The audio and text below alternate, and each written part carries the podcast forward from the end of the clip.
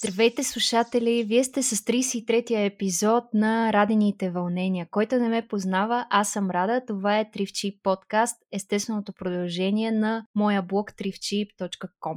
В него си говорим за доста екологични теми, за по-природосъобразен начин на живот и всякакви неща като здравословно хранене, пътешествия и други неща, които ме вълнуват. Но знаете, че и в подкаста темите са доста разнообразни. Вие го забелязвате и го оценявате това. За това и днес съм избрала една а, по-нестандартна тема, нещо по-модерно, нещо по-различно, което доколко е актуално и доколко не е актуално в настоящата ситуация по света, е именно дигиталното номадство. Какво всъщност представлява това? Съм поканила Мария Стоянова, която е доста известен български травел блогър, който пише на английски. И а, също така така работи в сферата на туризма. Тя в момента се намира в Банско и ще ни разкаже доста неща, надявам се за това, но искам първо да я приветствам. Здравей, Рада! Много ми е приятно да съм тук. Виртуално. да, да, така да се каже, виртуално. И много благодаря за поканата. Ако може, направо сега ще кажа, че за мен е доста, доста голяма чест да съм при теб, защото ти си доста голямо вдъхновение. Доста ти следя сторицата в Инстаграм споделяш практични неща, за които аз пък изобщо си нямам представа, така че много се радвам, че съм тук. А, света на социалните мрежи може да бъде както губене на време, така и източник на голямо вдъхновение, човек да намери самишленици, да намери хора, с които а, може би има общи интереси или пък няма общи, но иска да се развива в а, тази посока, така че ние взаимно си действаме така, дали ще сме за еко начин на живот, дали ще сме за рецепти, за пътешествия, за други такива такива неща. Аз си спомням, че ние с теб си говорихме покрай едно друго твое начинание, което в момента а, е паузирано, но да кажем на хората, ако им се слуша нещо интересно и ако този епизод им хареса и ти им допаднеш, могат да си пуснат твоя подкаст. Мога да пробват, да. Има няколко епизода, за което на теб много ти благодаря отново, защото те разпитвах а, за доста неща преди да започна. И още няколко други българи подкаст, български подкастъри разпитвах. Но ми даде много ценни съвети. Стартирах подкаста, за приключения си говорим, за пътуване до Антарктика, до Мадагаскар, до... Ох, къде ли още не, в Ариорските острови имах едно мото приключение. Така че беше интересно, но съм го паузирала, както каза сега. Ще видим кога ще започна отново. Аз когато и да разпитвам хората, кои конкретни епизоди от въл... радените вълнения им харесват. Така да се ориентирам горе-долу. А, много често казват за тези за пътешествия. Mm. Значи това, това е ниша в подкастърството в България, която има нужда да се развива, така че много се радвам, че си поела тази инициатива. Така хората в момента нямаме възможност да пътуваме, а, или поне не е препоръчително. И това е един начин, чрез който, освен чрез книгите, можем да пътешестваме виртуално в съзнанието си, в мислите си, в мечтите си и да планираме за напред във времето. Защото мечтите са безплатни. Абсолютно. Освен с книги и блогове, ти имаше интервюта и с няколко блогъри, да не забравяме. Да, подкастите станаха модерни в България. Мисля си, че аз като започнах преди колко? 6-7 месеца, лятото беше миналата година, а, нямаше подкасти за травел в България. Mm-hmm. А след това се появиха няколко, които са специализирани в това, точно по тази тема. А, така че не само пътешествието е ниша, и подкастите са ниша. Абсолютно интересно начинание. Да, подкастите, обществото в България е доста, доста мъничко, така че колкото са малко слушателите, толкова по-малко са и хората, които правят подкасти, но се разрасват и това ще бъде новото нещо. То в чужбина отдавна си е самия факт, че Джо Роган го купиха Spotify и му направиха фичър, в който да можеш да гледаш видео в Spotify заради него а, е показателен. А, да, и хора, понеже в класацията на подкасти в България, като отидете, Джо Роган първо винаги е на първо място. След това са имената на подкастите, които се слушат в България. Естествено, някой е сложил и някакви музики а, под категория подкаст, за да излизат там и да го откриват и да му правят слушания, което си е безумна схема. Не знам дали знаеш за някакъв elevator music. Някакъв българин беше надцакал Spotify, като а, беше направил плейлист с а, много кратки тракове по няколко секунди и ги беше пуснал на някакви машини да ги въртат и то слушанията му носят някакви там стотинки. И той излиза някакви плейлистите му излизат на топ еди колко си в Spotify, топ 10, топ 20, топ 100. Ти се чуеш добре, какви с тия глупости. Защо е това? Бе, то някакъв българин стои за цялата тази схема. Много, много сме креативни. Ма, всичко, което има схема, българин е там 100%. Мисълта ми беше, че в тази класация се показват неща, които българите слуш... в България се слуша и от чужбина, и от България, така че колкото повече слушате радините вълнения и останалите български подкасти, толкова по-напред в класацията ще се показват. На десктоп излизат първите 20, а на мобилни излизат, мисля, че първи до 100 които са. Така че колкото повече слушате, толкова повече помагате на мен и на другите хора да а, излизаме по-напред, съответно повече хора да ни откриват и повече хора да ни слушат и така се завърта кръга. Лирическо отклонение, но все пак е нали, важно да го кажем. Точно така. И аз препоръчвам. Всъщност от много скоро започнах да слушам повече подкасти. Може би а, повечето хора са така като мене. От преди година и половина някъде започнах да слушам. Първо, естествено, с чуждестранния на английски язик и след това mm. преди няколко месеца даже се поразрових за български подкасти. И в момента съм страшно посебена от няколко, така че все повече се слушат подкастите. Какво слушаш ти а, на, може би, на травел и не само травел тематика, така да препоръчваме на хората български и чужди, освен, може би, на Инглобо? Защото само това знам аз, бем български. А, из, на български за пътувания това е да, но изобщо не слушам подкасти всъщност на травел тема, защото всичко около мен е травел и туризъм. Слушам, така че гледам да избягвам и да, разбирам те. В някои часове на денонощието от тези теми. На български слушам Ден, супер любим подкаст. Mm-hmm. Дава ти 5 минутки от нали, най-важното, което се случва по света и у нас. А, максимално обективно. И разбира се, слушам, говори интернет, толкова съм обсебена от това нещо, че нямам думи, разбираш ли. Сутрин, вечер, просто заспивам и се събуждам с него. Да, техните епизоди са по 3 часа, така че определено човек има много за наваксване, но те са пионери в, в тази област. Преди вече 3 години ходихме на Creative Mornings mm-hmm. лекция, в която Владо и Еленко бяха водещи. мисля, че има да видео качено от това събитие някъде в сайта на Creative Mornings. А, беше много интересно как те са започнали, защо го правят. И, нали, като радиопредаване, като сутрешен блок, ама не сутрин, като радиопредаване, ама не по радиото.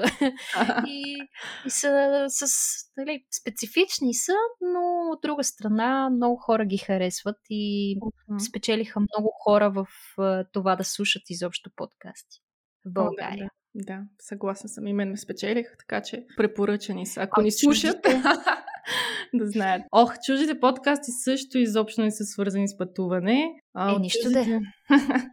от чуждите подкасти бях обсебена това лято, миналото лято вече, от ам, един финансов подкаст на Дейв Рамси. Не знам дали си го чувал. Това е един много възрастен американец, който общо взето учи хората как да нямат задължение и как да си управляват финансите. То е много специфично за американския пазар, защото там са просто потънали в дългове всички хора. Но има страхотни принципи просто, които той споделя в подкаста. Има също и обаждания от хора, от има реални ситуации, така че много интересен подкаст. Наскоро не съм го слушал, но съм сигурна, че продължава mm. да е интересен. И от кой друг съм обсебена? Мисля, че е Views на... Ох, какви бяха тия хора? Много известни social инфлуенсъри. Ей, сега като си отворя Spotify ми излизат абсолютно всички. Ето, Дейвид Добрик. Вюс на Дейвид Добрик. Ей, този подкаст бях заребена по едно време. Много яко. Аз те разбирам защо не слушаш travel подкасти. Аз така м- трябва всичко, всичко, всичко да съм изслушала, за да си пусна някой еко подкаст. Mm-hmm.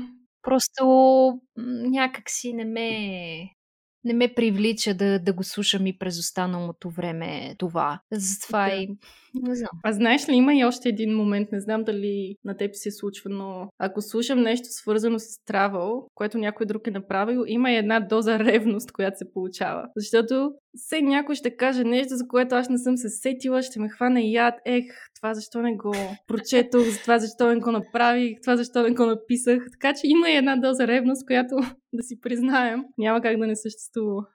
Не знам специално при еко подкастите дали го има. При, при мен, но може би, ако е някоя тема, за която вече сме говорили. Както и когато, а, ако си спорил с някой човек и две седмици по-късно под душа. Ей, може да му каже, еди, какво си? и отново и отново ги премисляш тия неща. Да, да. Дали, всички сме изпадали в такива ситуации и няма как. О, да, да, вярно е. Добре, ние 10 минути си говорим за тия неща, обаче моля те да се а, представиш а, ти с а, какво точно се занимаваш, каква точно е организацията, в която работиш, а, какъв а, бекграунд имаш образователен в България, в чужбина и така нататък. Леле, леле, почва се. А, откъде да започна? Ами, не, не си излагала хората, казвам се Мария Стоянова. А, няма на къде да се ходи на там. А, трябва българ съм от около колко? 6-7 години, като не ми е фултайм джоб това нещо, но пък се случи така, че то потръгна и известно време се занимавах предимно с това. Отвори ми страшно много врати. От около 6, 7, 8 години вече работя само дистанционно, т.е. не ходя в офис. Мога да работя откъдето си поискам общо взето. Като едва миналата година си завърших аз една серия от 10 годишно образование бакалавър, магистър и доктор по туризъм съм всъщност, като бях вързана за София поради тази причина последните 10 години. В момента с какво се занимавам? Community Content Manager съм в Travel Massive и в още една организация, която се казва Women in Hospitality and Travel Tech. А, няма да ги привеждам на български тези неща, мисля, че mm. хората ще ги разберат. А, но общо взето Travel Massive е една общност от хора, които се занимават с туризъм. То е B2B network, нещо като LinkedIn, но само и единствено за хора, които по някакъв mm-hmm. начин са заети с туризма. И какво друго да кажа? Каква е твоята, твоята роля там? Контент и комьюнити менеджер в Travel Massive съм. Общо взето, аз и фаундъра се занимаваме с това да организираме общността, да, а, да събираме хората на едно място, да предоставяме ресурси, да ги свързваме. Ако си представиш, mm-hmm. че нали, в LinkedIn как работят хората и се грижат за всички мембари, които има в LinkedIn, общо взето ние имаме платформа, в която нали, хората се регистрират, организираме събития, къде ли не, и аз се грижа да координирам цялото това нещо, целият контент, цялото съдържание, което излиза в глобален мащаб. Общо взето, готино е. Организираме събития преди COVID, разбира се, в различни... Сега онлайн. Сега само онлайн, да. Специализирах се в лайв стриминг и да, видеопродюсинг. Uh, да, аз днес като погледнах колко 60-70 хиляди мембара имаше тази общност, което да координираш толкова хора никак не е лесно. Ами то затова е общност, защото много, много от тези хора всъщност се координират сами и ние нямаме чак толкова работа. Общо взето в Travel Massive има и, има и тази концепция от chapter лидери т.е. хора в определени градове по света, които се грижат за, за мембарите, за членовете в техните градове, като организират събития и така нататък. Имаме около 200 чаптер лидери, а, като те са общо взето нещо като доброволци. М- така че и те помагат и цялата общност е организирана така, че хората са надъхани, мотивирани, не трябва чак толкова да ги побутваш, за да правят нещо. Ние mm. просто гледаме всичко да тече нормално и да върви в една посока, която самата организация има. А ти като си ремонт, това означава ли, че и останалите са ремонт или има някакво седалище някъде и някак твоите колеги работят в офис? Как всъщност ти попадна на тях? Как може човек да си намери такъв вид работа? От самото Ох, начало. Да, това е много, много дълга дискусия според мен. Няма, направо ме вкара в... А, да. Не знам, много, толкова са много нещата, които могат да те докарат до една работа дистанционно, че е просто не е истина. При мен беше една комбинация от а, това, че се занимавах първо с travel и съм присъствала на събития, които са организирани от Travel Massive в а, различни страни. В Европа бях в Испания, в Гърция и така нататък. И реших аз да отворя чаптър, глава, така да го преведем на български, в София. Какво значи това? Доброволно реших да почна да организирам събития за Travel Massive в София, т.е. хора, които работят в туризма, събираме се на едно място, организираме една панелна дискусия по определена тема и на по питие си говорим за туризъм. Кой с какво се занимава, споделяме си помня тези събития. Имаше, мисля, че бар Петък и подобни такива. Точно така, да, да. Събирахме се на различни места в София. И година след като организирах събития за тях, всъщност фаундъра, основателя на Travel Massive, който е от Тазмания, един остров Еха. да, в Австралия, се свърза с мен и ми каза, събирам екип от хора, които да работят за глобалния екип, имаш ли интерес? И оттам нататък започнах да работя за тях. Тоест наеха ме след като бях доброволец за Travel Massive. Да. Да, аз така започнах своята работа като помагах на организацията, в която работя и те просто харесаха нещата, които правя, отношението с което го правя и ме поканиха да работя за тях. Ето, супер. Ами ето, можем да намерим една така споделена ценност или, или съвет. Просто правете нещата, които ви харесват. Свържете се с някоя компания, не е задължително да ви наймат веднага mm. на работа.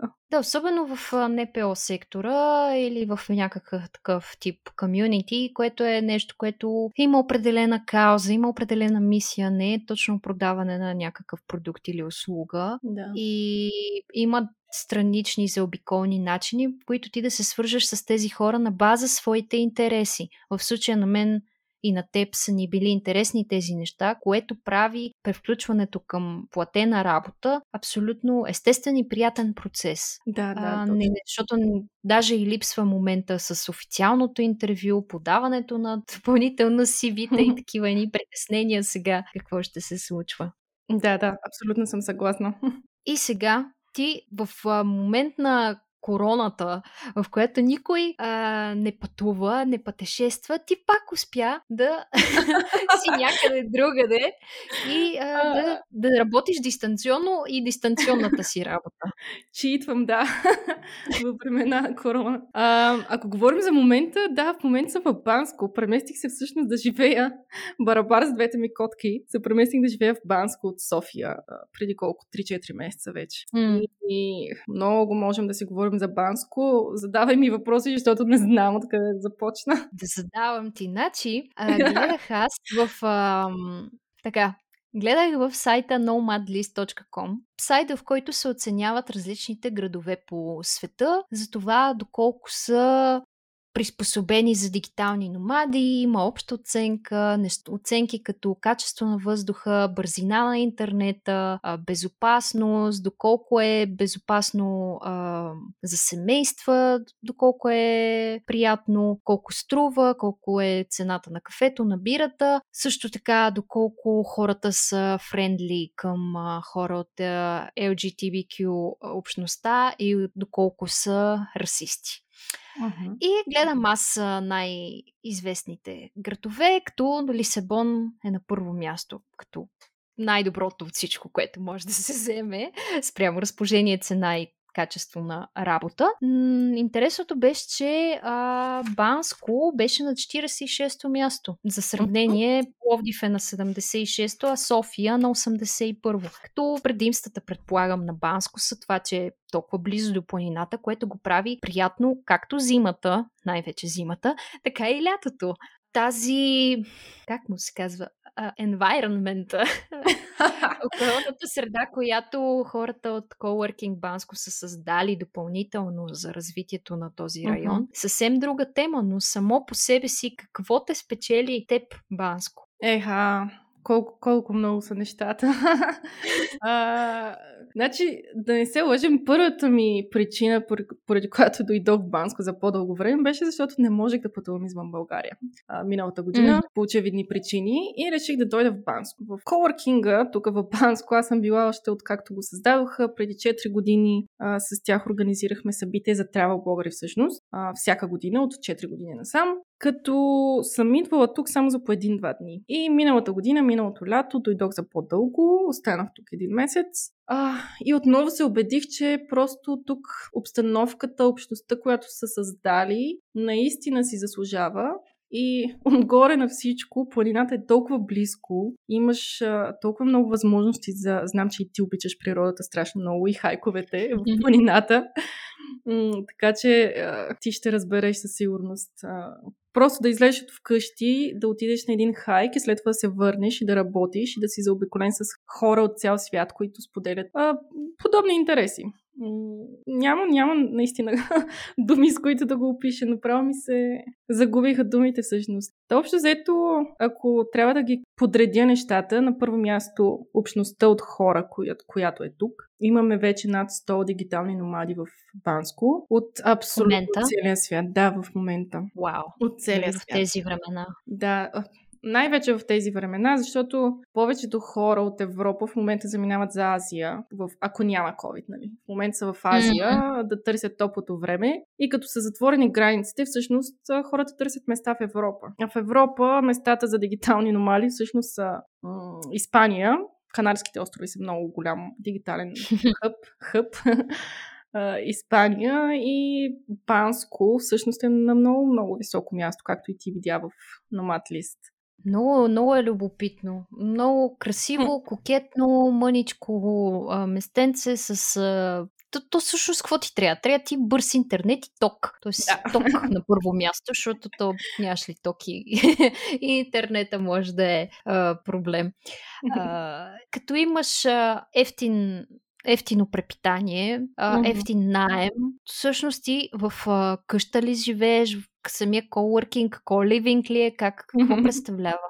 Ами, а, много е лесно да си наемеш апартамент в Банско, защото, както знаем, Банско е престроено. Има страшно много свободни апартаменти, които се дават под найем. Наймите са ниски. Аз живея и аз съм си наела един апартамент, общо взето. На последния етаж с страхотна гледка в София едва ли бих намерила нещо подобно. А, така че не само аз, но и котките ми много се радват на, на двата етажа по които могат да бягат. Общо заето, да, ти както каза, наймите са ниски, затова чужденците много го харесват, но освен това в Европейския съюз сме, не сме в Шенген, данъците са ниски, хората просто идват тук, регистрират си фирмите даже и си купуват апартамент. Та, и аз си живея в а, един такъв апартамент, нямаме коливинг, просто защото има страшно много места, които можеш да си наймеш. Mm. То всъщност няма смисъл да имаш коливинг, защото ние сме нон-стоп заедно, разбираш, като отидем в офиса, ти си говориш с хора от сутрин до вечер а, имаме страшно много събития, всяка вечер има някакви организирани неща. М- дори да няма организирани, то хората се самоорганизират. И след това вечер просто искаш да се прибереш вкъщи, да си сам, да си легнеш в леглото, да си изключиш мозъка и устата и да почетеш някоя книга.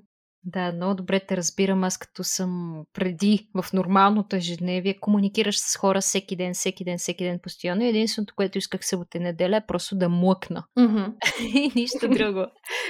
просто мислех си, че съм си изговорила брояча на думите, които е имало да, да се изкажат писменно или устно и в някакъв момент, докато ако си, примерно, както си home office и ако си сам, цяла седмица мълчиш, примерно събота неделя. Mm-hmm. А, добре, а, вие предполагам, че освен събитията сте и заедно, защото не знам, м- поне това, което се убедих и човек, който е свободен, със свободна програма, така да го кажем, който си разполага с времето, е способен доста повече да преработва. Mm, да. Over да прави.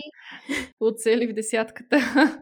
Тък му не слушах, не знам къде го слушах това, в подкаст ли, четох ли го, не знам какво се случи. Имаше, някой беше споделил някаква статистика, че хората, които в момента работят home office, всъщност те работят и в свободното си време, което по принцип не биха направили, ако работят в офис с колеги. Mm. Тоест и в обедната почивка, и след работа. Наистина е много, много трудно да си разграничиш времето а, от а, работно и свободно. Доста трудно. Да, което ме подсети вчера си говоря с брат ми, който го питам, брат ми е 11 клас. Той също си има подкаст. Той беше първи.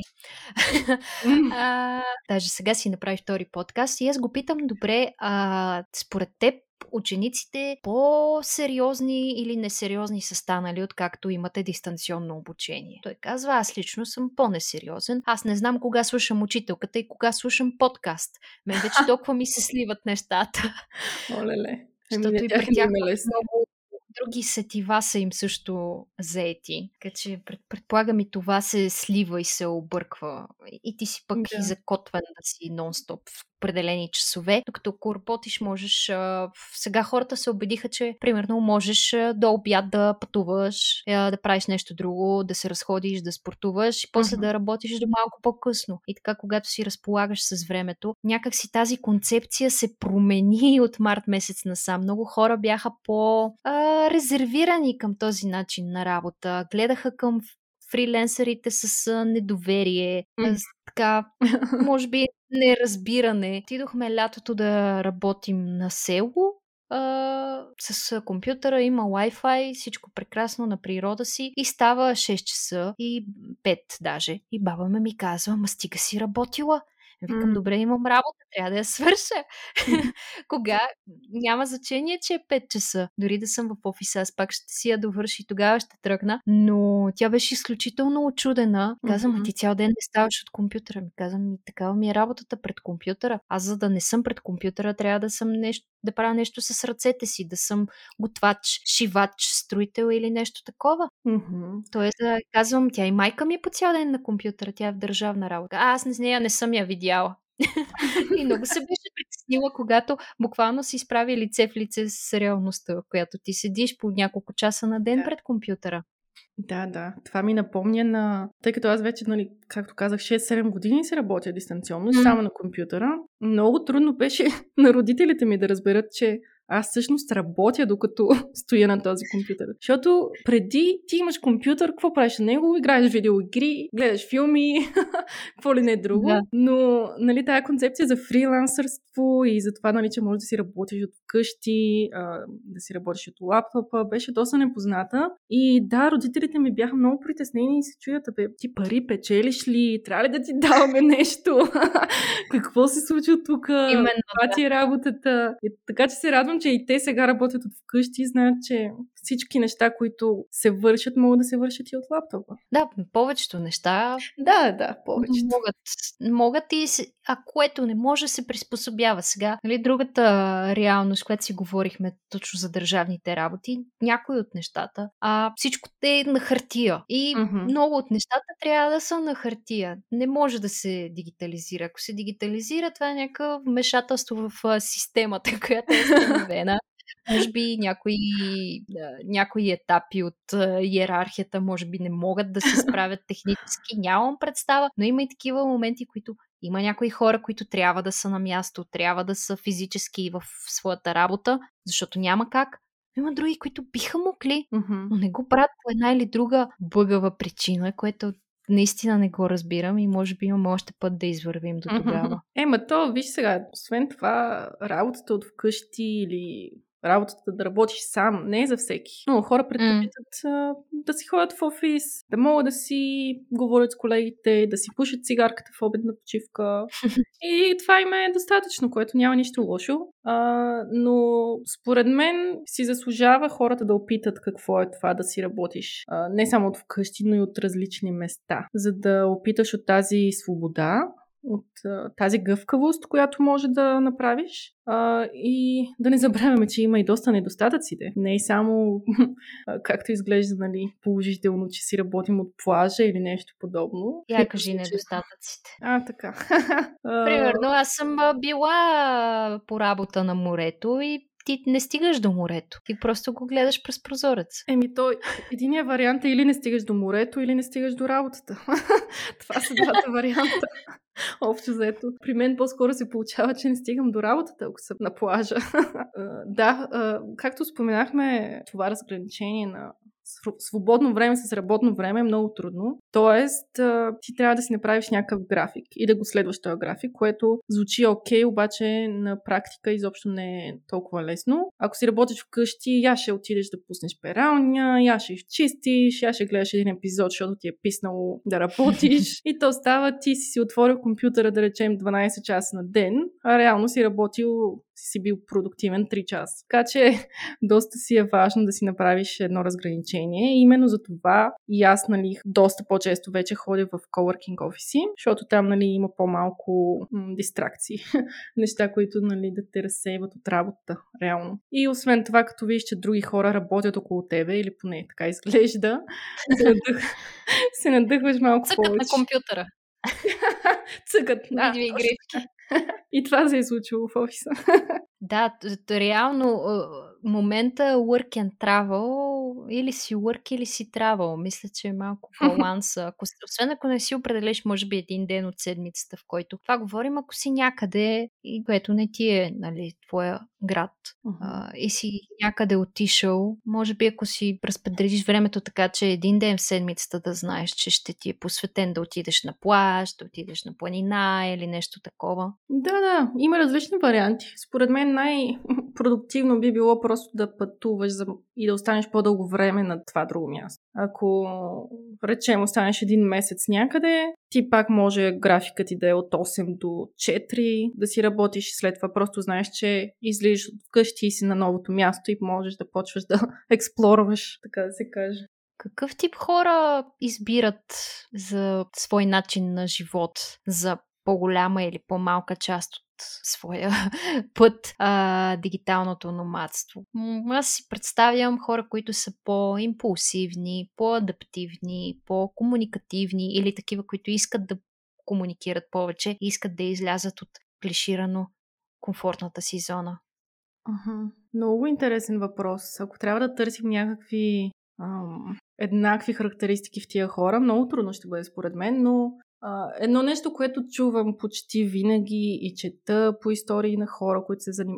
които се занимават с това, които са в тази, в тази среда е общо взето, че им е писнало да работят за някого и да стоят на едно място между четири стени. Както ти спомена, може би пък това са по-импулсивни хора. М- според мен и това са хора, които как, как така да го обясня? Имат някакъв, поне, поне при мен така беше, м- не са окей okay, морално с а, принципите, с характеристиките на някоя фирма, за която работят, или на всички фирми, които съществуват в определена сфера. И общо заето аз бях така. Не на бях... капитализма. Не на корпорациите. Точно така. Та да, аз бях така общо заето, не ми харесваше как работят фирмите и реших да си търся някаква професия, която мен ме задоволява и оттам вече почнах да, да търся начини. Как мога да или да не работя за никого, или да си създам собствена професия, или не знам аз вече как да го нарека. Чакай, че Сири, Сири се включи, явно засече някаква ключова дума. Реши, че я питам нещо. Подслушват ни. Сигурна съм. Като споменахме Също. капитализъм. Сега ще изтече по-рано епизода в интернет край. О, няма може да го тизваме с реклами. Та, дигиталните номади, аз а, бих ги нарекла граждани на света. Хора, които не са обвързани с някаква определена локация и не искат да бъдат обвързани. Дори да са, примерно, родени в Париж или в Берлин или в Нью Йорк, не им е достатъчно това, което рамките на техния живот им дават и се опитват да го надскочат. И ако а, едно е да пътуваш, примерно веднъж годината да ходиш на някоя по-екзотична дестинация или периодично на по-кратки пътувания, така интензивни, на които да си приключенстваш, те се опитват да влязат в този ритъм, може би наведнъж. Uh, да не знае, не толкова да очакваш това пътуване до Филипините или до Бали през uh, февруари, а да минеш един месец от там, един месец от онам и така нататък, но mm-hmm. може би трябва да пуснеш нещата, които те закотвят на място. М- сигурно хората си разпродават вещите имотите. Знам, че има случаи, в които си като слапват си, разменят си жилищата, отиват mm-hmm. те някъде, друг идва в техния дом. Не знам точно. А, всеки, нали, сам си го е преживял по различен начин, но това е нещо, което трябва дава ти безброй много възможности, които ако ходиш само веднъж годишно някъде mm-hmm. и нито Има... финансово би се справил, нито... Да, в много случаи точно това да пътуваш от място на място за по-дълго време излиза много по-ефтино от това да седиш на едно място, особено в някой скъп, скъп град. Но ти спомена едно нещо, което ме наведе на една мисъл, която искам да, да споделя също. А, мисля, че при дигиталните номади, които пътуват вече нали, нон-стоп, фул-тайм, има едно нещо, има една а, обсесия, как да го нарека това на български? Обсебеност, дойде ми думата, обсебеност от а, търсене на нещо ново, нови преживявания, което не винаги е окей, okay, защото ти като прекараш да. известно време на едно място и започва да ти омръзва, реално ти започваш да търсиш следващото място и това винаги има нещо, което ти е недостатъчно. Да. Да, това е един от, също един от недостатъците на, на този начин на живот. Предполагам, че това чувство и този начин на мислене се прехвърля и в любовта. Защото ти ако, ако не сте двойка, която пътува заедно, или ако не се засечете по пътя, или пък ако се засечете по пътя и продължите заедно и един иска да уседне, другия не, е, това вече е проблем. А, предполагам, че не много двойки има, които избират тази динамика. Може би са повече хора между 20 и 35 години, свободни и такива. Юху! Mm-hmm. Да, да, да. Независими, които са господари на времето си, на съдбата си. Не искат нищо да им се казва какво да правят. О, абсолютно цяла една гореща тема, мисля, че в дигиталното номадство. Commitment issues. И това мисля, че е доста също голям проблем. Не само защото нали, е трудно да останеш на едно място с някой, може би защото е точно това да търсиш нещо ново, винаги ти е на дневен ред. Но а, това си е ниша също. Имаме един, това ми напомни, че имаме един човек тук в, в офиса в Банско, който се занимава с един ап, дейтинг ап за дигитални номади. Имат и фейсбук група, в която има страшно много хора. Та, това си е гореща тема в, в този свят. Ама то на принципа някой да ти показва кой е наблизо и така да се на 2, на 2 км от тебе или по-скоро на някакви общи а, интереси. Примерно, а, този е в... Mm-hmm. Будапешта. И аз ще взема да отскоча до Будапешта, че не съм ходила скоро. да, да, не, нещо такова се получава. А, мисля, че хората могат да си напишат всъщност коя им е следващата дестинация а, и нали, какво планират горе-долу. И другите вече могат да видят, ами аз май мисля също да ходя на Канарските острови. и аз си свържа с този човек. Да не вземат да ти изпо, изпопадат, а, да ти се забавят а, дедлайните покрай такива експерименти. Ще вземаш да се самозабравиш. Да, да. Петя, която ни слуша, аз много и се възхищавам на нейната история. А, приятелка, която а, след соло трип в Азия а, си намери съпруга настоящия. Еха. И в момента живее в Америка. И е много, много сладка история, така че има и други а, положителни. Ей, да, със сигурност. Не, не всички дигитални номади са сингъл.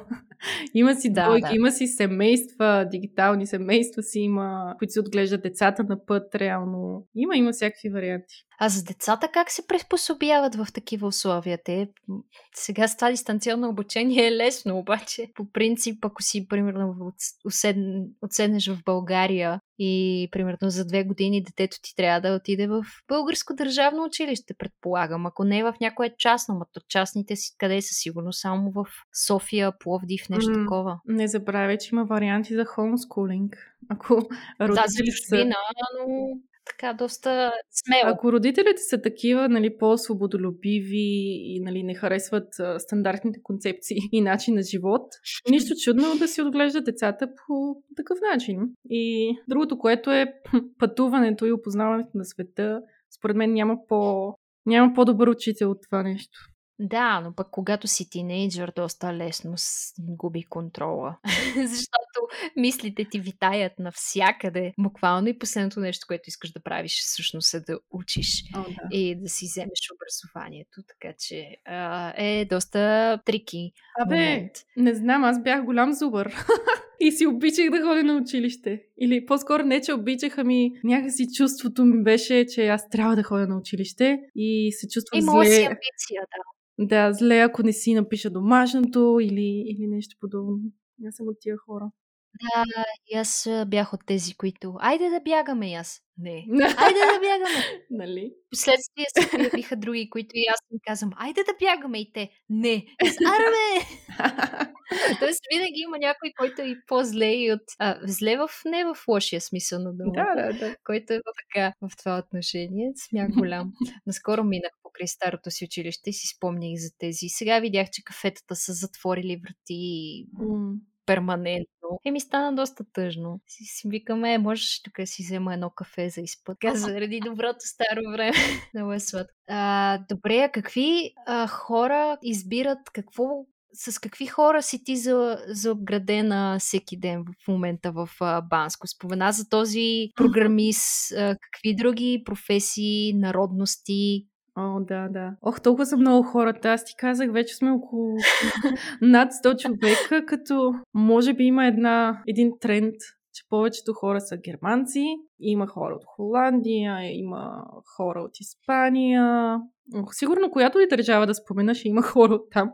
А, с какво се занимават? Ами всеки различно. Това е и чара всъщност на, на този начин на живот. Ти се среща с хора, които се занимават с толкова различни неща. А, просто ще ти падне шапката. Аз а, не съм си представила, че съществуват толкова много професии.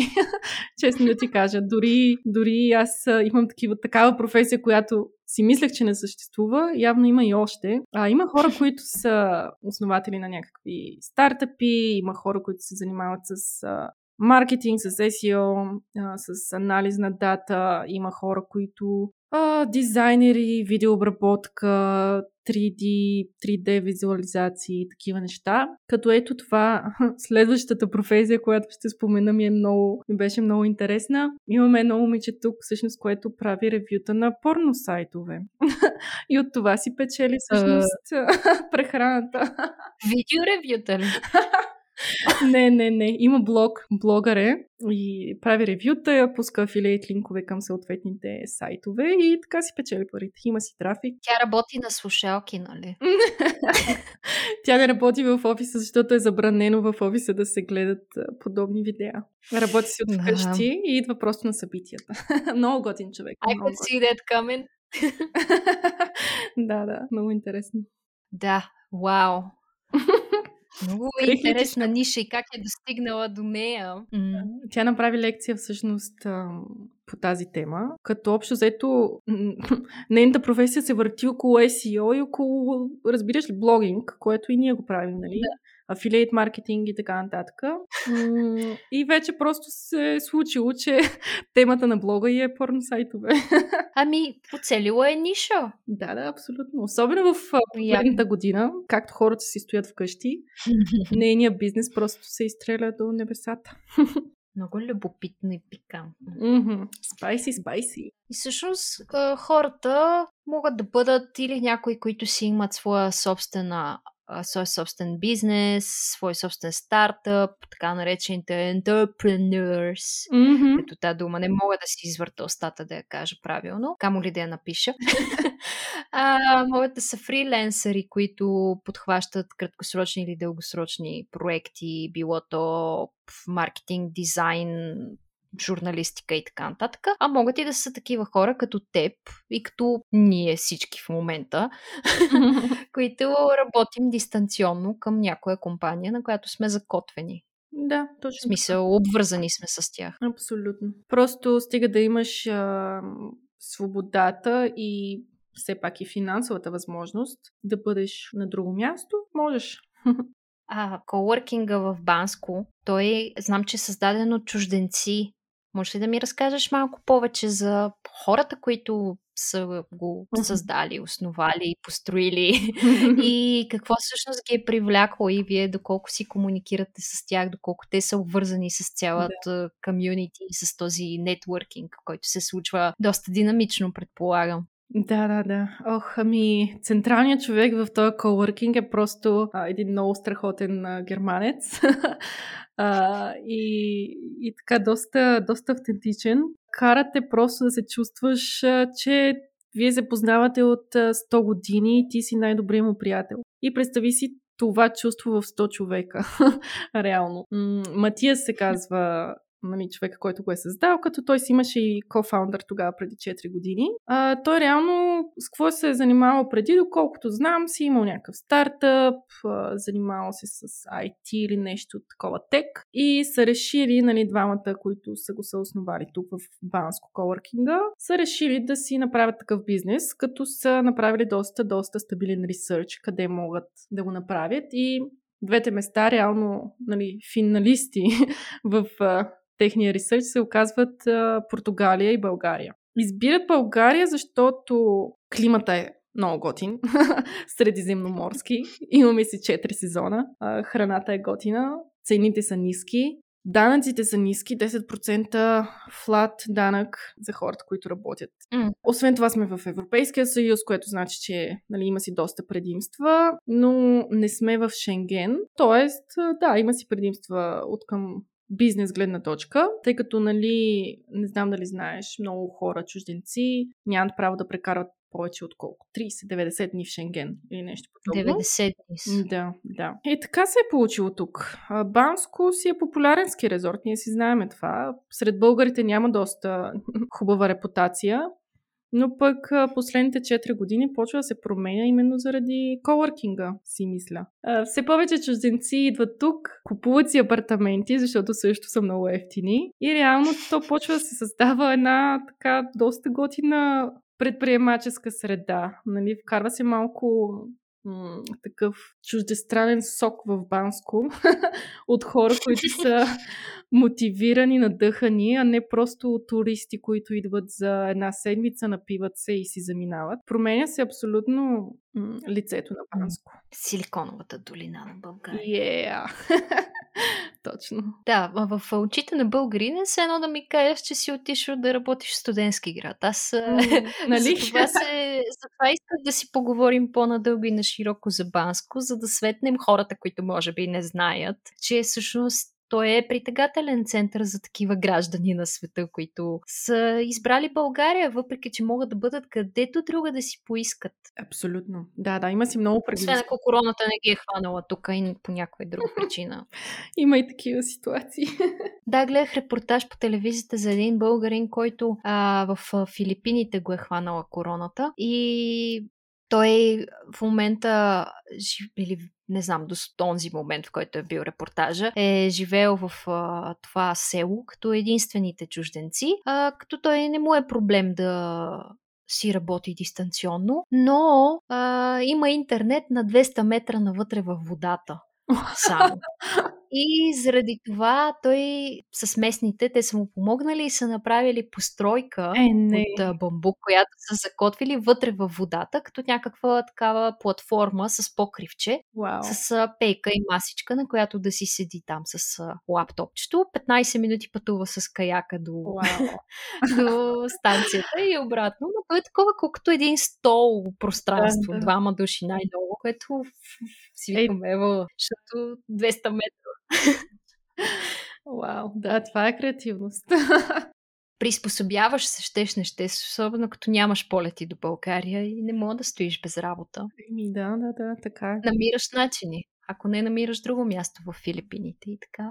Исках нещо да те попитам, сега сигурно ще те шокирам с този въпрос, няма да, се, да знаеш как да ми отговориш, но как изглежда идеалният ден за един дигитален номад и за теб конкретно, как изглежда един идеален Еха. ден. Аз виждам, че ти в момента сутрин ставаш, ходиш, караш сноуборд, после а, поработваш малко, а, не малко, след това а, вечерта ходите на топли басейни, правите си кино, правите си куизове, смисъл предполагам, че цел, цялата тази динамика теб те удовлетворява и напълно, за да взимаш най-доброто от всичко. Но така, представи си, че няма болести и вируси и такива неща къде би била, какво би правила, ти и твоите впечатления от хората, с които общуваш, те как ги виждат тези съчетаването на полезното с приятното. О, да, да, да. Ами, ти направо си отговори на въпроса. Не знам защо ме пита. А, общо заето, какво правим тук? Аз казвам какво гледаш по принцип. Сега, това правиш в момента е дали съвсем друга тема. Може да се различава. Ами, всъщност не. Тук, не знам, всеки ден е толкова, както различен, толкова и, и еднакъв, защото ти правиш някакви неща, някакви активности сутрин или вечер, през другото време работиш и то това е, това е чаровното. Идеалният ден, примерно, онзи ден споделих в, в LinkedIn, мисля, че го направих. Аз обичам LinkedIn напоследък. не знам дали там си видяла това, което съм написала. Но общо взето сутринта отивам да карам малко сноуборд. Връщам се в 12 часа. Правя си онлайн стримовете на няколко събития. Върши си работата. След това отиваме на горещите извори тук наоколо, които са в в баня, да речем, или в елешница. Вечерта връщаме се, играеме си някакви бордови игри или нещо, си говорим с а, всички хора, които са тук. И отиваме си лягаме да спим. не знам дали изглежда и звучи толкова интересно, но мен вече ми, не знам, може би съм свикнала. Защото дори във времена на корона, тук в момента живеем в един балон, общо взето. Mm. Има си, нали, стандартните рестрикции, но ние, ние в офиса си спазваме някакви някакви правила и рестрикции, но всъщност ние си горе-долу си живеем заедно и си споделяме дните заедно. 100 човека. Е, не. не, не, не. Не сме 100 човека. Да речем, че те половината си работят вкъщи. Ние имаме 4 офиса тук в, в Банско, така че wow. хората са си разпределени, wow. не всички сме на едно място. Тоест в един офис се срещаме по колко 10-15 човека. Нещо такова. А как би се поставила? Добре, а, кои са по-популярните дестинации, като градове, острови и така нататък, които дигиталните номади по света избират? Ами, естествено, на първо, на първо място Азия, Бали. Това си е топ едно, най-вероятно, хъб за дигиталните номади. А, няма как, защото разходите са ниски а, храната е хубава, климата е готин в няколко месеца от годината. А, и както споменах вече, и Канарските острови са доста, доста голям а, хъб за дигитални номади, като да. горе-долу същите причини. Караш си сърф по някое време, след това отиваш на работа, хапваш си малко храна от тяхната вкусна испанска храна. Латинска Америка мисля, че също си е така доста популярна.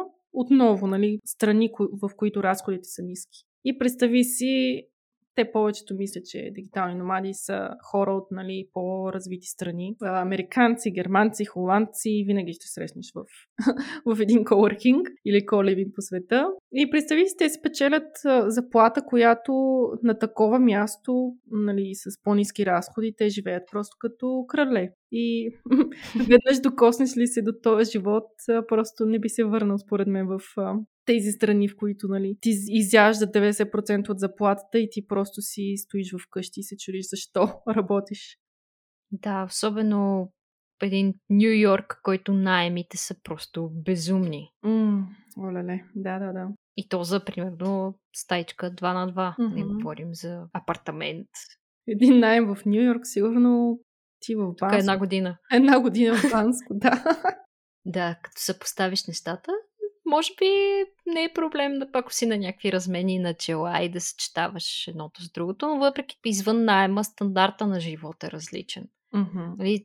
За нас, българите, може би за средностатистическия българин България си е, е скъпа. Обаче, ако си чужденец и обърнеш от евро в лева mm-hmm. и ако съпоставиш цените, Плюс това ние сме приели зададеност колко хубав интернет имаме. Да, да, да. да не... Което като момента, в който отидеш някъде и вече... Но тук е едно много хубаво така, point, една много хубава точка. Ох, изгуби се думата тъчна. Докосна една много хубава точка за разговор. Ето, появи се. Ние, защо не срещаме повече дигитални номади от България? Ами точно защото тук нали, не печелим много, няма как. А, много трудно българи или хора от Източна Европа или от нали, по, по-така слабо развитите страни а, могат да си позволят да пътуват реално за нас къде ли не, не е скъпо. А, затова да. аз много се радвам, когато нали, има българи, които са успели да направят а, дигиталното номадство свой начин на живот, защото може би за нас е два пъти, три пъти, десет пъти по-трудно да, да си позволим да живеем някъде другаде. Да, да. Масово хората, които работят в чужбина, те работят в чужбина, защото заради финансови причини. И, например, един член на семейството работи някъде, като говорим, работи, работи, а не да работи дистанционно, да. просто да е избрал дестинацията, защото му е топличко и приятно и му се кара сърф или кано, и, или му се катерат планини. Така че, да, да, ще да те питам какви българи а, знаеш да избират защото аз повечето, които знам, са точно хора, които тук там е някакви такива предприемачи с, с свой бизнес, който е успял и са така, авантюристични на дух Uh-huh. и искат малко да разчупят ежедневието. Другия тип хора са просто не, не за работа, ами хора, които избират да пътуват. Ей така, просто по, по-дълго поради което те са си поработили, примерно може да са преживели някакъв бърнаут или нещо такова, което да им казало ми цета, не искам повече да стоя в София и mm-hmm. решават да изследват света, да, да го обикалят. Да, ми има всякакви варианти, да, както спомена. И най... мисля, че най-сладкото е, ако работиш за чужда компания и реално си печелиш а, заплатата да. в чужда валута. така че този вариант може да си позволиш доста повече неща. Или вече на последващ етап, ако си работил в чужбина и вземеш тяхната пенсия. О, кефче. Тук можеш да си живееш като бог, mm-hmm. пенсионер с дете ходи. Всички сме виждали тия баби германки и американки, дете си обикалят света. Mm-hmm. Което тук нашите мили баби и дядовци изобщо не могат да си помислят такова mm-hmm. нещо, което е тъжно. А в твоя блог ти поделяш на информация на английски. Ти първоначално ли тръгна с идеята да бъде на английски или видя, че трафика идва от чужбина или си направила някаква пробна статия? Ми, и двете са вярни. И първоначално почнах на английски, защото видях, че трафика ще бъде по-голям. Ох, доста са причините, но мисля, че стартирах блога защото търсех начин, по който мога да обикалям света и хората да ми плащат за това, нали? Така се тръгва, мисля. Когато започнах да пътувам всъщност в чужбина, пак преди 6-7-8 години за първи път, м- много ми хареса и започнах да чета за различни начини и професии, които ти дават възможност да пътуваш повече. И аз, както и много други хора, най-вероятно, виждаме какво инфлуенсърите споделят, как пътуват по света, някакви хотели им плащат. И всъщност по това време си казах, е, да, и аз ще пробвам. Ще бъда един блогър, на който, който ще обикаля света. Та започнах да, да пиша на английски и реших, че ще пиша повече за България. Нямаше достатъчно информация на английски язик тогава за България. И общо взето така тръгна. Нямаше и чак толкова трава блогъри. Точно така, да, да, да. Нямаше и толкова трава блогъри. Така че намерих и аз някаква ниша, която потръгна. Оттам нататък доста, доста врати ми отвори наистина. Страшно много партньорства съм имала в, в цяла Европа, като в България много по-късно тръгнаха да се получават нещата. Тоест български фирми да ме търсят за различни партньорства, като разбира се и доста по-различен е начина на работа тук в България. да. да. Е, имаме доста още път да извървим. Еми, да, така е, ама се, от някъде трябва да се започне. Всъщност, ако може, даже тук ще споделя, че точно преди колко? 3-4 години, именно поради тази причина, защото този тип партньорства не бяха разпространени в България, всъщност ние няколко блогъри създадохме Асоциация на блогърите в България. И няколко от тях са ни гостували вече, така да пренасочим да. хората, ако не са слушали епизодите с Дарио и с Ели от Друми в Думи, да заповядат точно, точно така. Ефира е техен. Нека като свърши този епизод, да веднага да си пуснат другите. А, та да, мисията на нашата асоциация всъщност беше да така доста идеална да образоваме бизнесите, как да работят за блогъри, но и в същото време нали, да вдигнем малко, така да кажем, реномето на блогърската професия. И от тогава нали, вече вършим някакви неща в тази насока в България. И вие доста добре си колаборирате заедно, защото сте едно такова общество, което не е конкурентно, а напротив, допълвате се. Да, да, това е една от другите причини, да, поради които се събрахме. Всъщност, то в, мисля, че във всяка сфера това е вярно, че когато си работите заедно, стигате доста по-далеч, отколкото ако се опитвате да се конкурирате. Да, ние така се обединихме с а, всичките зелени бизнеси и организации в а, България и действаме, правим неща, имаме си месечни срещи, планираме в бъдещи инициативи за тази година и е много яко, защото това са еднакво мислещи хора с теб, с която имате една и съща мисия, било то като хоби или като професия, и заедно искате да разширите този пазар в кавички в България. Mm-hmm. Има, има всяко едно такова общество. Друго си е, като са заедно mm-hmm. и хората виждат, че са, че са заедно. Да, получават се нещата. Както се казва, 2 плюс 2 прави 5. а в а, работата ти и покрай заниманията ти в травел средите. Какви са твоите впечатления в момента? Хората смеят ли да пътуват? Правят ли такива изпълнения? Планират ли? Как се движи тази част на бизнеса? Знам, че не е много на добре, но все пак предполагам, че има разни ентусиасти. Ох, ами от коя гледна точка? Изобщо не е добре туристическия бизнес в момента. Едва ли ще бъде добре или на същите нива скоро, но има, има хора, които пътуват, но това са много малка част. А, и те пътуват по-скоро за някакви нали, много сериозни причини. И това няма как да донесе или да върне бизнеса обратно на крака. Така че всички туристически бизнеси в момента изнемогват, търсят различни начини, по които да печелят пари. Най-трудно е на, на тези, които изобщо не са в дигиталния свят в момента, защото всички бизнеси в момента са принудени да бъдат онлайн. И ти, ако не си бил до сега онлайн, става все по-трудно да се поддържаш. И да си разпознаваем. Да, да, точно така. Така че изобщо не е лесно в, в тия среди в момента, но по един или друг начин хората се адаптират или си замразяват бизнеса, ако се наложи и се пренасочат в друга индустрия. Има много, много такива примери в момента. Или просто с не знам, някакви непоследни сили, но наистина с много, много повече усилия, отколкото в да, нормални времена, вършат, вършат неща, с които да си поддържат бизнеса, докато, докато се върне пътуването. А защо те питам това? Защото да ми разкажеш малко и за вашето няколко седмично пътуване в Харватска, което се случи сега, лятото ли, есента ли беше? Мисля, че лятото беше. Как се случиха логистично нещата и то не какво да е пътуване. Харватска е прекрасна, но вие пътувате с ван. Предполагам, че това си има нали, своите плюсове от това да нямаш досек с хотели и такъв тип сервисис. Да, лятото беше миналата година, август месец. Всъщност един месец прекарах в Харватия. Това ми беше единственото пътуване в чужбина по време на COVID. Беше интересно, не ми беше много трудно да взема решението, защото аз си живея сама. Ако нещо се беше случило, нали, аз си нося отговорност за себе си. Като преминаването на граници нямаше никакви проблеми тогава всъщност. Не, че никакви, искаха нали, някакви документи, къде да отсядаш, питаха, носихме маски и така нататък. Та причината, преди която отидох в Харватия, беше, че един приятел от Америка всъщност, той си чудеше къде да ходи, той е дигитален номад. единственото място, което пускаха американци тогава по това време, беше Харватия именно. М- да. И, и аз казах ми хубаво, и аз ще дойда за един месец в Харватия. Работата ми е нали, в раницата, така че няма проблеми. И от приказка на приказка всъщност стигнахме и до идеята да, да си наймем ван.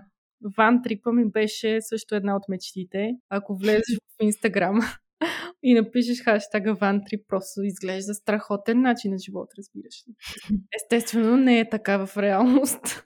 Да, баня, ток, кухня. а, да, мисли за всички тези неща. Нямахме никакви проблеми с бани и такива а, туалетни и така нататък, защото в Харватия пътуването с ван е регулирано, така че ти единствено можеш да спиш в кемпсайтове, които са си... на... в Исландия. Да, и много други страни, най-вероятно. Да. Които са си нали, оборудвани с абсолютно всичко. Mm. Така че не изглеждаше толкова и не беше толкова хипи, нали, колкото изглежда. а, можехме да се къпем всеки ден да си готвим или да ходим на ресторант. А, така че не беше, не беше зле. Въпросът е, че беше много скъпо. Много, много скъпо. Ние всъщност си наехме, най-вероятно, ако си имаш ван и си живееш в него дългосрочно, а, нали, разходите ще са по-низки, но ние си наехме ван за една седмица от този цял месец и след това също трябва да платиш и за нощувките в кемпсайтовете, м- за храната. В Харватия не е нали, много ефтино, защото все пак тя си е туристическа дестинация, особено по крайбрежието. Така че в крайна сметка доста скъпо излезе. Мисля, че около 200 евро на ден, като смятахме, се получиха нещата. Вау, това е доста. Горе Общо долу, и за двамата. да, да, горе-долу беше една седмица ван трип в Харватия, се равняваше на един на една година найем в Банско, мисля, че. Някаква такава глупост си бях сметнала. А откъде минахте? Къде ходихте? Започнахме в Загреб. Аз много харесвам Загреб. Ходила съм доста е пъти. хубав. Да.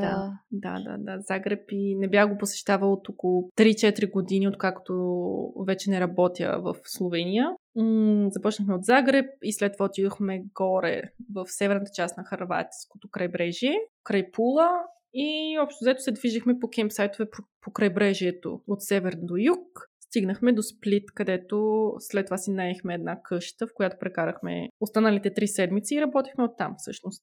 Много яко. И в Сплит е много хубаво. Ох, М. размечтах се. Въпреки тези... Там някак си се съчетава м- балканското, обаче с а, западен Е. привкус. Защото така леко от Италия, леко от Да. да. Средиземноморието и имаш... Обаче ти говорят на балкански. и, и малко Game of Thrones, като добавиш. Да. За първи път чувам някой друг да, да описва по същия начин Харватия и Словения. Общо заето това е и моето описание едно към едно. Ами, това така го усетих. Сега, а, друг беше въпрос, че там като веган доста трудно преживявам. Но като, нали се сещаш, че колкото като минава времето и забравяш лошите неща. И помниш хубавите. така че са притъпени тези усещания в мен и съм останала с а, други приятни спомени, така че да се е, отправя отново там, пак да съжаля, пак да се отправя и така. В смисъл, че го има балкански елемент, въпреки че се чувстваш е, като на Запад, но разбиране за тези неща. Тук си записах един въпрос, който сега се сетих, че на телефона съм го записала. Относно дигиталното номадство, има ли някакви неписани правила? Много готин въпрос. Ми, неписани правила дали има. И то май в нормалното правило за живота. Просто да не си някой глупак или тъпанар, за да общо взето да не навреждаш на другите хора. А, Да не им навлизаш в личното пространство. Нежелателно, да. Винаги да има консент. Не знам дали има някакви неписани правила. То си е начин на живот. В живота, докато като отидеш в супермаркета, има ли някакви неписани правила? Просто да не удреш някой, Да не крадеш. да не крадеш. Мисля, че... Да, да, ама примерно, ако пф, мислих си, ако не си много добър с английския, какво правиш? Или ако избереш дестинация, като повечето места в България, които извън тези посещаваните от туристи или фриленсъри, трудно ще те разберат на английски да говориш. Дори да говориш добър английски. Така е, да, да. Ти като си избираш дестинациите, всъщност трябва да, да имаш някаква представа къде отиваш. Това с английския наистина на много места не е окей, но ти ако отидеш в един coworking space а, или co-living space, може не само да намериш хора, които да говорят други езици, например твоите езици, но ако само ти говориш английски в цялата страна, нали, и се чудиш как ще се оправиш в а, държавата, там си намираш хора, които говорят английски и могат да ти помогнат с а, много неща. Тук, ако говорим при нас в Банско, как се справят хората, като не говорят български, нямат абсолютно никакви проблеми, общо взето. Фаундъра, да речем, до сега не е научил български, от 4 години живее в България. Абсолютно никакви проблеми няма. А теб не те ли взимат като българка за посредник от време на време? О, да, да, да. Без, без никакви проблеми. Да. Превеждам документи, помагам на хората в банките.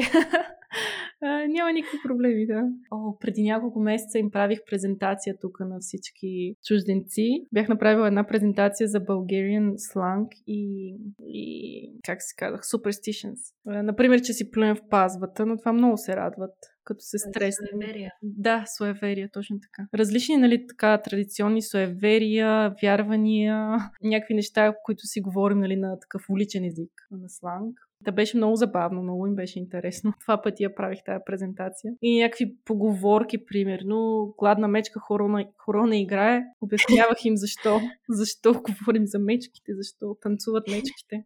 Ох, да. Спомних си как водих група чужденци на дискотека и преди това им бях обяснявала за това как казваме да и как казваме не с кимането. Да. И разликите в кимане. И отива едно момче да заговори момиче и притичва при мен и казва Рада, help me! Сега я питах, do you wanna dance? Сега това да или не значи? О, да, да, да. Да не вземе си изяде боя. Също бяха много впечатлени от клек-шоповете в София. Да, това си е също нещо традиционно. Атракция. Аз си спомням, че им бях споменавала и начините, по които могат да вбесят един българин най-бързо. Като винаги, нали, естествено в десятката е, ако кажат на който и да е българин, че използваме руската азбука. И другото, което е, ако кажат, че гръцкото кисело мляко е по-вкусно от българското. Тия двете са просто топ. А какви неща обичат да хапват? Mm. Тук, като са в Банско. Хапват, каквото им дадат. Общо взето, ресторантите в Банско са доста традиционни. А, правят си манчи. Да, да, именно. Аз за това питам дали а, мусака, баница, О, да, кебабчета, да. Всички сме ги научили тук да ядат мекички и банички за закуска. Бозата, естествено, не могат да ги научим да пият. Аз щях да питам боза, баницата с кисело мляко с айрян или с а, боза. С нито едно от двете.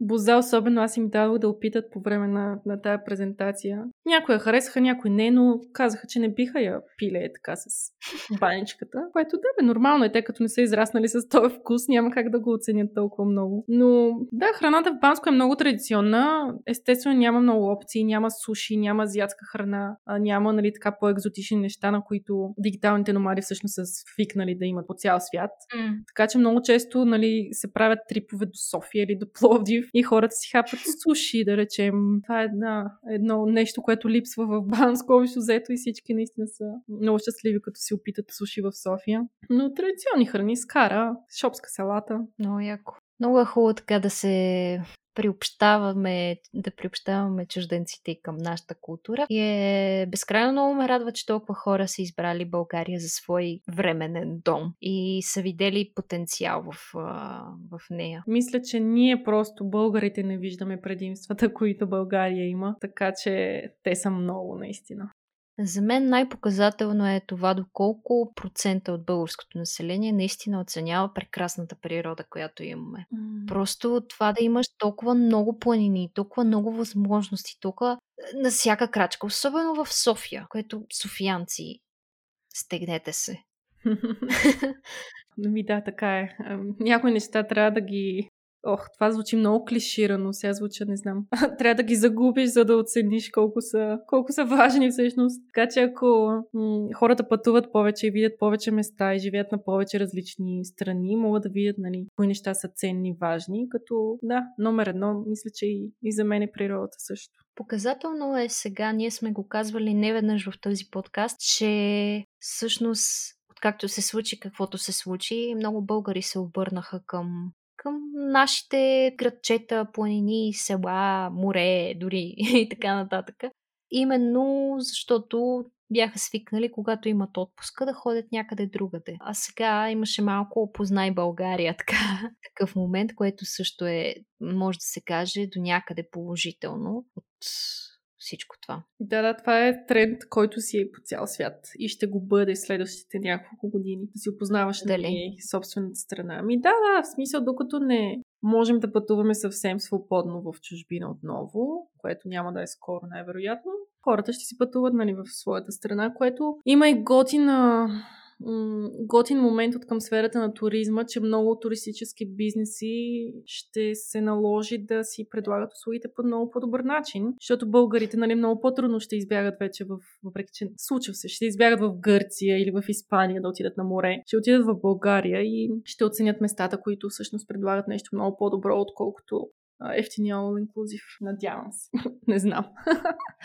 Сега за финал кажи какво, каква информация могат да намерят хората на твоя вебсайт. С кои, може би, статии ти се гордееш най-много, кои така би им препоръчала. Защото все пак те са хубаво са предназначени за чужденци, които са в България, но това не пречи и българите да си четем и да си взимаме идеи, разбира се. О, да, да. Мисля, че дори българите са най, най-така engaged хората, които четат моя сайт, сайт защото е много готино някой да напише нещо на английски, нали, да, да ти погали така българското его.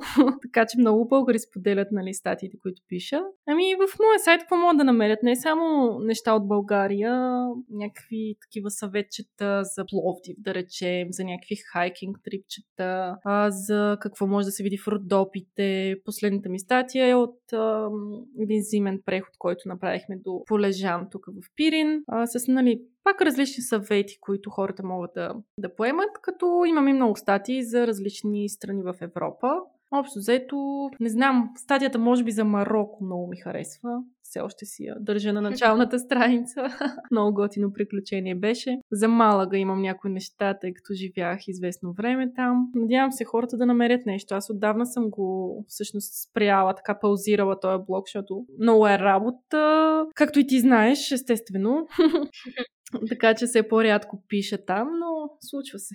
Да, така е. За съжаление трябва да приоритизираме. Аз бях обещала, че като си направя този подкаст няма да занемарявам блога. И всъщност не е така. А, просто напоследък, като че ли повече ми се отприщила енергията и вдъхновението да създавам рецепти, така че може би повече напоследък говоря за храна, което е абсолютно нормално, защото това е едно от нещата, които правя като съм вкъщи, да готвя. И като готвя, гледам да измислям нови неща. Като измислям нови неща, ги описвам и ги снимам и се упражнявам на фотография. И така, то цикъла се завърта, но а, дава определено друга свобода на изказ и на комуникация. Ние сме говорили вече за блоговете, де, какви са предимствата и недостатъците, но със сигурност има и хора, които си го работят това постоянно, да, да. с много повече постоянство и ангажираност. Някои ревюират порно сайтове.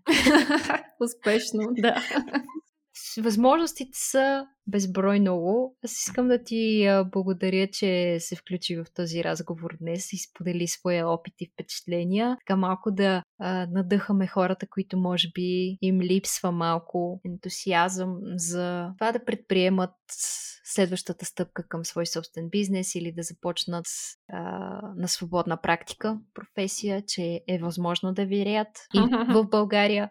Абсолютно. Даже ги съветвам да дойдат за една седмица в Банско, да се вдъхновият малко, да видят нали, всички хора тук какво правят и колко са готини и щастливи и а, могат да им изникнат нови идеи. Предполагам, че тази среда е доста заразна. А, преносно. Ами, накараме да се премести от, от София в Банско, така че много е заразна, да. Аз си спомням, че ние лятото, като се виждахме с теб, и ти каза, че тогава на следващата седмица след това ще ходиш в Банско, там за един месец, и мен ми се стори супер странно. Викам, бре, за един месец в Банско, какво ще прави в Банско? Окей, okay, видях, гледах ти историята, това, онова, е, случват се там събития, работа, хайкинг, планини и това, онова. И в един момент ти се преместваш и зимата. И всъщност аз знам няколко други случаи на хора, по които също са пък любители на ски и сноуборда и са се преместили в Банско, защото могат да работят дистанционно, но а, искат да са по-близо до планината и uh-huh. нищо не ги закотвя в София. Просто даже и аз вече съм го приела, че съм се преместила в Банско. Просто наистина, като дойдеш тук и хората са много готини, но е нещо, което българите не знаят все още, а, не са виждали, защото, нали, както си говорихме, Банско няма много добра репутация. Може би затова и аз бягах, нали, 4 години съм идвала само за по един уикенд. mm-hmm. да, но наистина като дойдеш тук, ако станеш нали, част от коворкинга и се срещнеш с хората и видиш, нали, че на тях всъщност им харесва тук и ти си казваш, ами да, защо да ни, не им харесва тук и на тебе може да ти хареса. Надявам се днес да сме а, представили една по-хубава страна на това китно-планинско селище отвъд клишетата и така да поразчупим малко представите за дистанционна работа.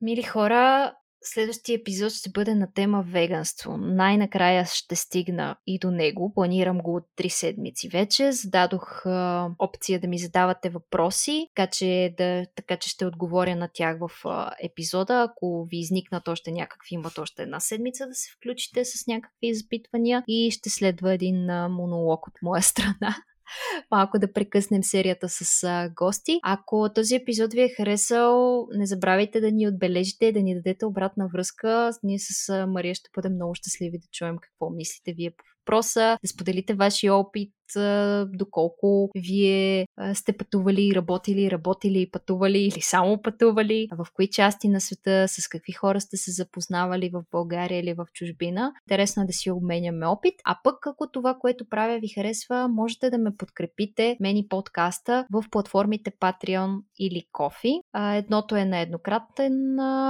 вариант, другото е на месечна база, така че нашето малко общество става, се увеличава с всеки месец все повече и да слушате епизодите на подкаста, за да може да се издигаме напред в класацията. Както казах, да дадете палци, subscribe, follow и абсолютно всичко. Нещата, които споменахме, ще бъдат в статията за, за този подкаст, епизод 33. Социалните мрежи на Мария също ще бъдат там, колоркинга и абсолютно всичко по-важно, което сме споменали. До следващия път!